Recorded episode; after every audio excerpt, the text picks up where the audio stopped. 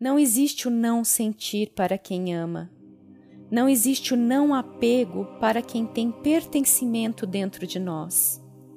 Mas existe o deixar ir como parte da nossa missão de existir. E chegou a hora.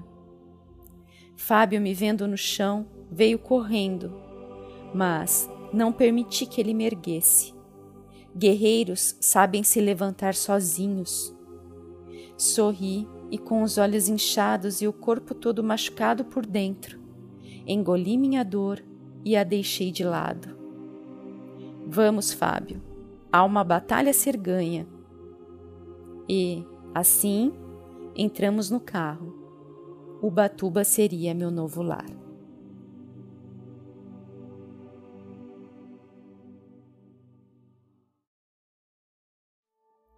Neste lugar que vamos, vou conseguir comprar escovas de dente? Beijei Fábio na bochecha e partimos. Entramos na estrada Carvalho Pinto rumo a Ubatuba. Gostava muito dessa estrada e suas inúmeras áreas verdes, mas estava exausta e adormeci. Acordei com Fábio me cutucando. Angel, estamos quase chegando e vamos parar no centro para você poder comprar algo, tá? Espreguicei. Nossa, já? Angel, você dormiu por três horas. Fábio parecia bem perplexo, mas acho que ele se esqueceu que sua namorada bomba quase explodiu e precisava repor a energia perdida. Assim que descemos, foi amor à primeira vista. Ubatuba fez sentido para mim na hora.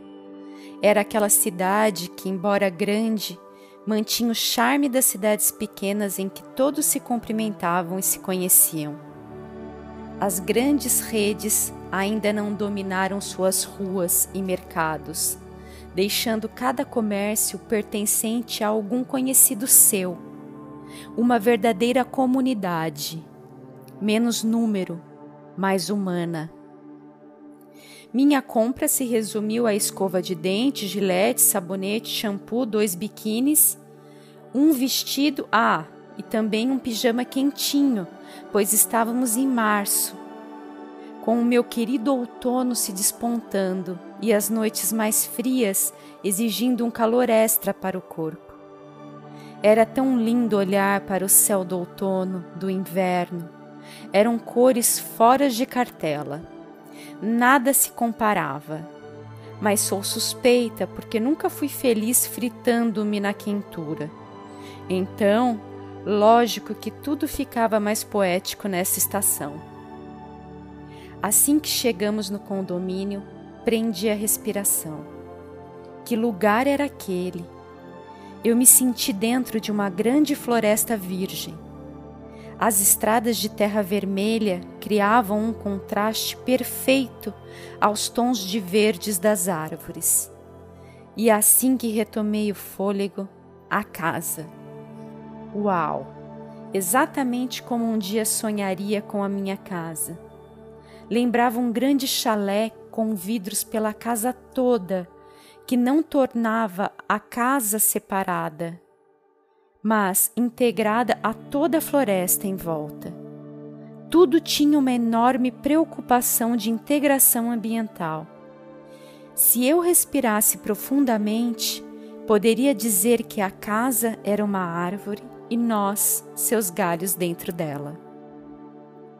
Fábio sorriu para mim. Que bom que você gostou, Angel. Esse lugar é muito especial para mim. Pegou minhas mãos e subimos a escada. Quero que você veja algo. Dizendo isso, abriu a porta do quarto e numa das paredes, um retrato feito a lápis. A menina do retrato era exatamente igual a mim. Mas como? Vendo minha indagação, ele respondeu: Lembra quando te contei que havia nos meus sonhos? Agora entendi. Sim, nós estávamos destinados um ao outro. No meu mundo, coisas assim eram comuns. Bom saber que na terra existia um pouco de lá ainda vivo. nem tudo a névoa já cobriu. Eu tinha 13 anos quando fiz seu retrato, depois de um sonho que tive com você. Acordei e desenhei. Meus pais achavam que era algum amor platônico, até o dia em que minha mãe viu você com a sua mãe. Ela chegou em casa esbaforida e perguntou se eu conhecia sua mãe, você. Eu disse que não, nunca havia nem reparado na sua mãe antes, embora elas tenham sido amigas desde sempre. E ela percebeu o mistério se revelando, e por isso me levou na palestra naquele dia. E, quando a vi entrar, Angel, você tirou meu chão, minha fala, meu mundo não conseguia acreditar como aquilo era possível. E depois, bom, depois você já sabe como foi, né? O esbarrão, as risadas. E ele ficou corado, do mesmo jeito que conquistou meu coração. Chegando próximo a mim, completou: Talvez sejamos almas gêmeas. Eu sorri, mas de tristeza pois ouvira isso antes, em boios, da mãe de Mael, que me disse que alma gêmea só existe uma, e esta seria para sempre. Como explicar para ela isso agora? Descemos e fomos recepcionados pelos gentis caseiros, Senhor José e a Dona Maria, que carinhosamente me abraçou e me deu um beijo estalado na bochecha. Fábio, até que enfim você trouxe a namorada do quadro, hein? Deu uma piscadinha e completou. Só que ela está muito magrinha. Pode deixar que a Maria aqui vai fazer só comidas gostosas para você. Dei um beijo nela e a abracei. Eu tenho certeza disso, Maria. Muito obrigada. Senhor José me cumprimentou. Ele era mais fechado, me lembrava muito uns amigos meus do interior. Sérios, mas de um coração que não tem limites pelos que amam. Puxando Maria, disse: Se a senhorita precisar de qualquer coisa, nos avise, viu? Vamos, Maria, deixe os dois em paz. Se Maria começa a falar, não para mais. E quem não para de falar, hein? E saíram os dois resmungando. Eles que praticamente me criaram, Angel.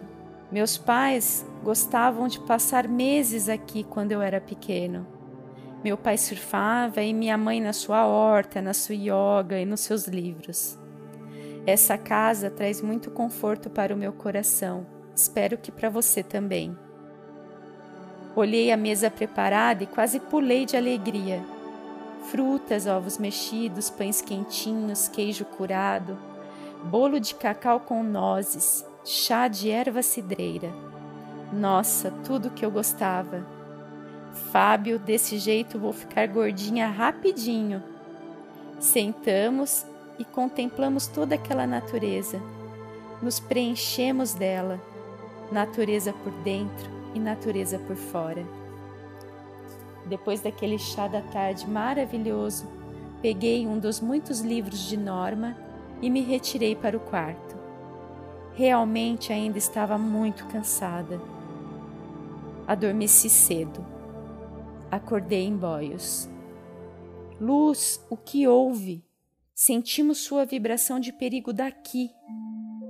Mael estava junto com alguns dos representantes e, vendo meu mal-estar, não era sempre que minha viagem era entendida calmamente pelo meu ser. Ele chegou ao meu lado para que eu pudesse me apoiar nele. Agradeci.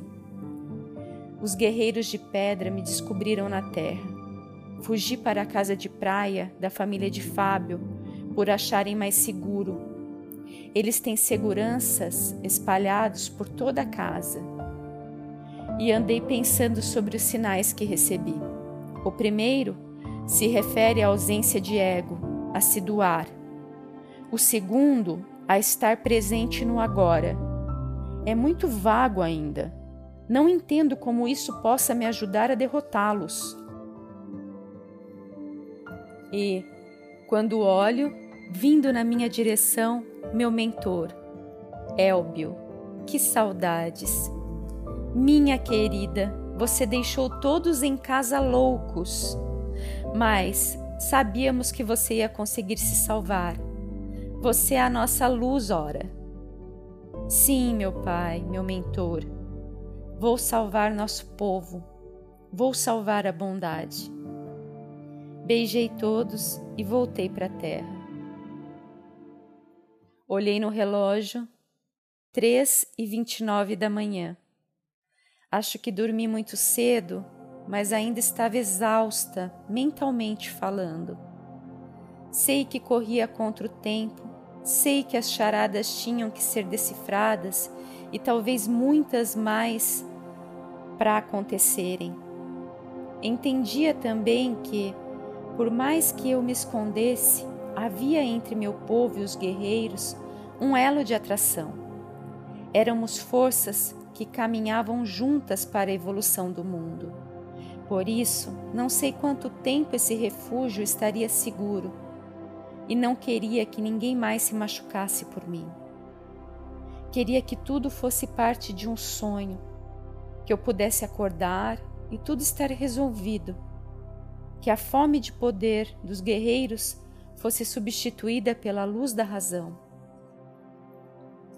Olho para a janela, a noite já estava partindo e o céu clareando o seu azul escuro.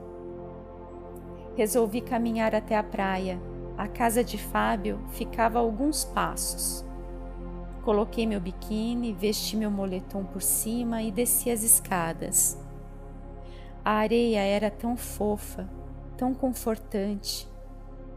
O mar estava com suas ondas grandes explodindo contra a areia, como alguém empurrando o trem para mudar de lugar.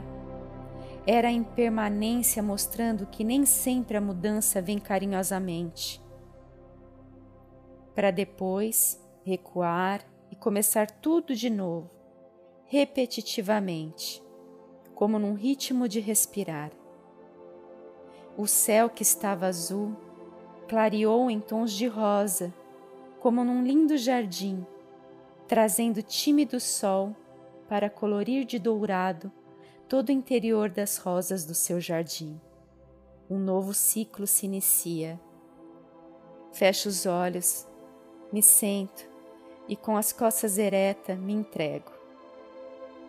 Uma grande luz azul se projeta à minha frente, como se estivesse saindo do meio das minhas sobrancelhas. Eu apenas observo. Ela sou eu dentro mas fora também. E de repente, sou a luz, e tudo ao redor se torna a luz também. Não há mais separação, e então sou sugada para o vazio. Não luto, apenas deixo acontecer. Não estou mais na praia, não existe mais nada. Luz e quando olho, minha mãe Elba, mãe, minha amada filha guerreira, tenho pouco tempo materializada. Escute, dizendo isso, ela tocou no meu coração. Lembre-se do nome que te demos. Ele é a chave que você precisará quando encontrar Alan.